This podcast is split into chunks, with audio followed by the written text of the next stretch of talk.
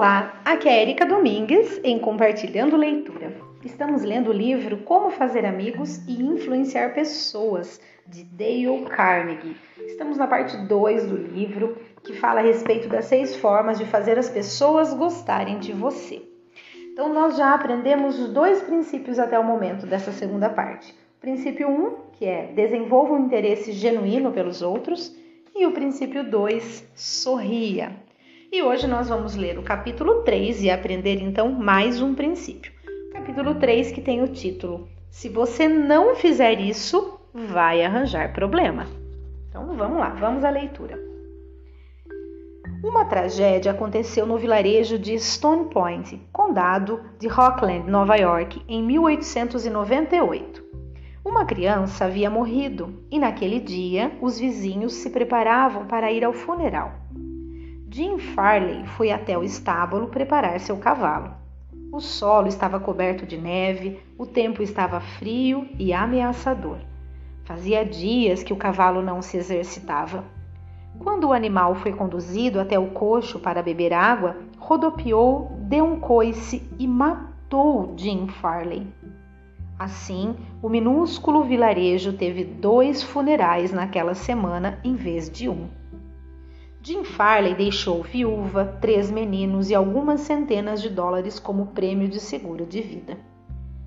O primogênito, também chamado Jim, tinha 10 anos e foi trabalhar numa olaria, transportando areia num carrinho de mão e despejando-a em moldes, virando os tijolos para secarem ao sol.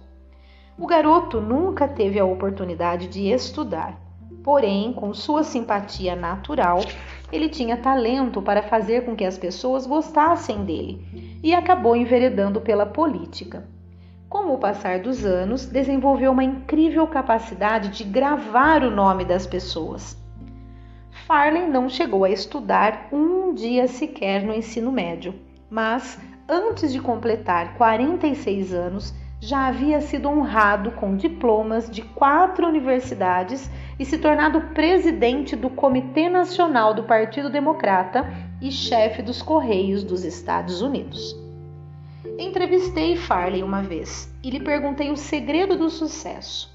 Ele respondeu: trabalho duro. Não me aguentei e disse: Não me faça rir. Ele me perguntou então o que eu achava que era o segredo de seu sucesso. E respondi: pelo que soube, o Senhor sabe o primeiro nome de 10 mil pessoas. Errado. Sei o primeiro nome de 50 mil pessoas, corrigiu ele. Essa habilidade ajudou o Sr. Farley a colocar Franklin D. Roosevelt na Casa Branca, ao administrar a campanha do então candidato em 1932. Durante os anos em que viajou como vendedor de artigos de gesso e nos anos em que foi funcionário da prefeitura em Stone Point, Stone Point, Farley desenvolveu um sistema para guardar nomes. No início era muito simples. Sempre que conhecia alguém, Farley descobria seu nome completo e alguns fatos sobre a família da pessoa, seus negócios e opiniões políticas. Juntava todos esses fatos na cabeça, como se fosse uma imagem, e quando voltava a vê-la, mesmo que fosse um ano depois, ele apertava sua mão e perguntava sobre a família e sobre as plantas do quintal não surpreende que tenha conquistado seguidores. Nos meses antes do início da campanha de Roosevelt para a presidência, Farley escreveu centenas de cartas por dia para pessoas espalhadas pelos estados do oeste e do noroeste do país. Depois entrou num trem e em 19 dias visitou 20 estados, percorrendo mais de 30 mil quilômetros de charrete, trem, automóvel e barco. Chegava a uma cidade, encontrava seus conhecidos para um almoço, café da manhã, chá ou jantar e batia um papo de coração aberto. Em seguida, partia para outro trecho da jornada. Assim que voltou para o leste, Farley escreveu para uma pessoa em cada cidade visitada, pedindo uma lista de todos aqueles com quem havia falado. A lista final continha milhares e milhares de nomes. No entanto, cada pessoa da lista recebeu uma pequena amostra da consideração de James Farley, uma carta pessoal escrita por ele. As cartas começavam com Querido Bill ou Querida Jane e eram sempre assinadas por Jim. Farley descobriu cedo que as pessoas estão mais interessadas no próprio nome do que em todos os outros nomes do planeta juntos. Lembrar-se do nome e usá-lo sem dificuldade é fazer um elogio sutil e muito eficiente. Mas, se esquecê-lo ou escrevê-lo errado, você se coloca em tremenda desvantagem.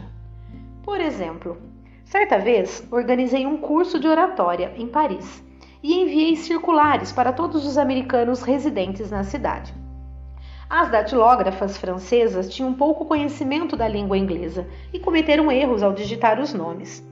Um homem, gerente de um grande banco americano em Paris, me escreveu uma, uma resposta desaforada, porque seu nome tinha sido escrito errado.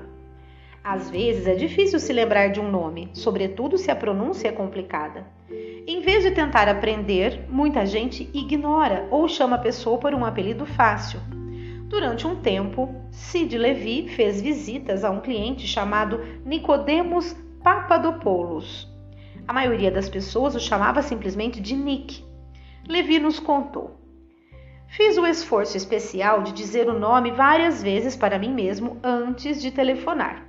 Quando o cumprimentei pelo nome completo, dizendo Boa tarde, senhor Nicodemos Papadopoulos. Ele ficou chocado. Por alguns segundos, que me pareceram vários minutos, não houve resposta do outro lado da linha. Por fim, com a voz embargada, ele disse: Senhor Levi, ao longo dos 15 anos em que estou neste país, ninguém jamais se esforçou para me chamar pelo meu nome correto. Qual a razão do sucesso? De Andrew Carnegie.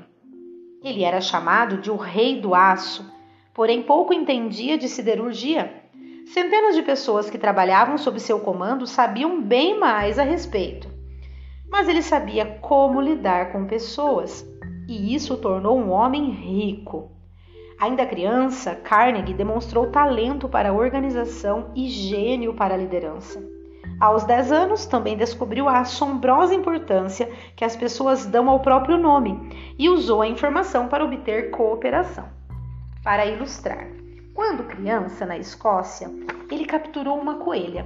Em pouco tempo tinha uma ninhada inteira e nada para alimentar os filhotes. No entanto, teve uma ideia brilhante. Disse às crianças da vizinhança que se saíssem para colher trevos e dentes de leão para alimentar os animais, ele daria o nome delas aos coelhinhos. O plano funcionou e Carnegie nunca esqueceu essa lição. Anos depois, ele ganhou milhões ao aplicar a mesma psicologia aos negócios. Certa vez, queria vender trilhos de aço para a Pennsylvania Railroad, cujo presidente na época era J. Edgar Thomson. Então, construiu uma imensa usina siderúrgica em Pittsburgh e rebatizou-a de Siderúrgica Edgar Thomson. Agora adivinhe, quando a Pennsylvania Railroad precisou de trilhos de aço, onde acha que a J. Edgar Thomson comprou. Quando Carnegie e George Pullman disputaram a supremacia na venda de vagões-leito, o rei do aço mais uma vez se lembrou da lição dos coelhos. A Central Transportation Company, controlada por Andrew Carnegie, enfrentava a empresa de Pullman. Ambas disputavam a venda de vagões-leito para a Union Pacific Railroad, os adversários se atacavam, cortando preços e acabando com qualquer chance de lucrar com o negócio. Certo dia, tanto Carnegie quanto Pullman foram para Nova York se reunir com o conselho de diretores da Union Pacific. Uma noite, em reunião no Hotel St. Nicholas, Carnegie falou: Boa noite, Sr. Pullman. Será que nós dois não estamos fazendo o papel de bobo? Como assim? Em seguida, Carnegie explicou o que tinha em mente uma fusão dos interesses dos dois. Pintou um retrato brilhante das vantagens mútuas que teriam ao trabalhar juntos, em vez de competirem. Pullman ouviu com atenção, mas não ficou inteiramente convencido. Por fim perguntou: E como se chamaria a nova companhia? Carnegie respondeu de imediato: Ora, seria Pullman Palace Car Company, naturalmente. Pullman se animou. Venha ao meu quarto convidou ele. Vamos conversar. Essa conversa entrou para a história da indústria. A política de lembrar e valorizar os nomes dos amigos e parceiros de negócios era um dos segredos da liderança de Andrew Carnegie. Ele se orgulhava de ser capaz de chamar muitos de seus operários pelo primeiro nome e se gabava de nunca ter sido de, e se gabava de nunca ter tido transtornos causados por greve na produção de suas siderúrgicas enquanto as comandava. Benton Love, presidente da Texas Commerce Bank Shares, acredita que quanto mais uma corporação cresce, mais fria se torna. Um modo de esquecê-lo é gravar o nome das pessoas Oh, desculpa, eu falei totalmente errado, gente. Um modo de aquecê-la, não de esquecê-la. Um modo de aquecê-la é gravar o nome das pessoas, disse ele. O executivo que me conta que não consegue lembrar nomes está, está me dizendo duas coisas: que não consegue lembrar de uma parte significativa do seu negócio e que vai mais atrapalhar do que ajudar. A comissária de bordo da TWA Karen Kirsch, de Rancho Palos Verdes, Califórnia, adquiriu o hábito de aprender o nome dos passageiros ao pronunciá-lo enquanto o serve. A estratégia resultou em muitos elogios, tanto aos seus serviços quanto à companhia aérea. Um passageiro escreveu: Fazia tempo que eu não voava com a TWA, mas a partir de agora vou começar a voar só com essa empresa. Vocês me transmitem a sensação de que a companhia aérea passou a adotar um serviço muito personalizado, e isso é importante para mim. As pessoas têm tanto orgulho do próprio nome que se esforçam para perpetuá-lo a qualquer custo. Decepcionado por não ter um filho homem para dar continuidade a seu sobrenome, até o velho e experiente fanfarrão P.T. Barnum, o maior showman de sua época, ofereceu 25 mil dólares ao neto, C.H. Shelley, caso passasse a se chamar Barnum Shelley. Durante muitos séculos, nobres e magnatas patrocinaram artistas, músicos e escritores para que as obras dessas pessoas fossem dedicadas a eles. As bibliotecas e os museus devem suas mais valiosas coleções a pessoas que não conseguiram suportar a ideia de que seus nomes fossem esquecidos. A Biblioteca Pública de Nova York guarda as coleções Astor e Lenox. O Metropolitan Museum perpetua os nomes de Benjamin Altman e de J.P. Morgan. E quase todas as igrejas são adornadas por vitrais gravados com os nomes dos doadores que ajudaram a erguê-los. Grande parte dos prédios universitários leva o nome de doadores que contribuíram com grandes somas para conquistar essa honra. Em geral, não lembramos os nomes das pessoas por uma simples razão. Não dedicamos o tempo e a energia necessários a nos concentrar, repetir e fixar as informações na mente. Inventamos desculpas, estamos ocupados demais, mas provavelmente não estamos mais ocupados que Franklin D. Roosevelt, e ele tinha tempo para gravar o nome até dos mecânicos com quem tinha contato. Para ilustrar, a Chrysler construiu um carro especial para o Sr. Roosevelt, que não podia usar os veículos comuns por ter paralisia nas pernas. W.F. Cumberland e um mecânico fizeram a entrega do automóvel na Casa Branca. A seguir, vou escrever uma carta que tenho diante de mim do Sr. Cumberland relatando a experiência. Então, vamos à carta. Ensinei o presidente Roosevelt a dirigir um carro com o auxílio de uma série de engenhocas mas ele me ensinou muito sobre a arte de lidar com as pessoas. Quando cheguei à Casa Branca, o presidente foi extremamente simpático e agradável. Ele me chamou pelo nome e me deixou totalmente à vontade. O que mais me impressionou foi seu enorme interesse em tudo que eu mostrava e dizia. O carro era projetado para ser operado inteiramente pelas mãos. Uma multidão se reuniu para ver o veículo e ele exclamou: Achei maravilhoso. Basta apertar um botão e ele anda. É possível dirigir sem esforço. Achei incrível. Não sei o que o faz andar. Adoraria ter tempo para desmontá-lo e entender como funciona. Enquanto os amigos e a equipe de Roosevelt admiravam a máquina, ele disse diante de todos: Senhor Chamberlain, com certeza aprecio todo o tempo e todo o esforço que dedicou a desenvolver este carro. É um belíssimo trabalho. Ele admirou o radiador, o espelho retrovisor especial e o relógio, os faróis, os estofados, a posição do assento do motorista, as malas com seu monograma no bagageiro. Em outras palavras, reparou em todos os detalhes aos quais eu havia dedicado grande atenção. Fez questão de apontar esses diversos itens para a senhora Roosevelt, a senhorita Perkins, o secretário do Trabalho e sua secretária particular. Chegou a incluir o antigo porteiro da Casa Branca na conversa, ao dizer: George, você vai ter que dar uma atenção especial às malas. Após a aula de direção, o presidente virou para mim e disse: Pois bem, Sr. Chamberlain, o conselho do Banco Central está me esperando há meia hora. Acho melhor eu voltar para o trabalho.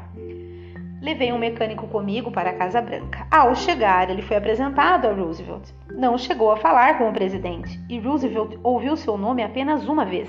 Era um sujeito tímido e ficou o tempo todo um pouco afastado. Mas, antes de nos deixar, o presidente procurou o mecânico, apertou sua mão e o chamou pelo nome, agradecendo sua visita a Washington.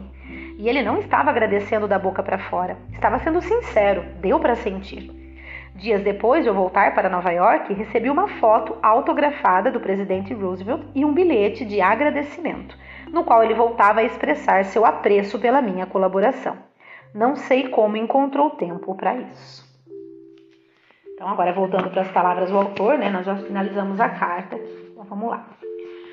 Franklin D. Roosevelt sabia que uma das formas mais simples óbvias e importantes de ganhar a boa vontade das pessoas é lembrar o nome delas e fazer com que se sintam importantes. No entanto, quantos de nós se dão a esse trabalho? Metade das vezes que somos apresentados a um desconhecido, conversamos por alguns minutos e mal conseguimos lembrar seu nome na hora da despedida.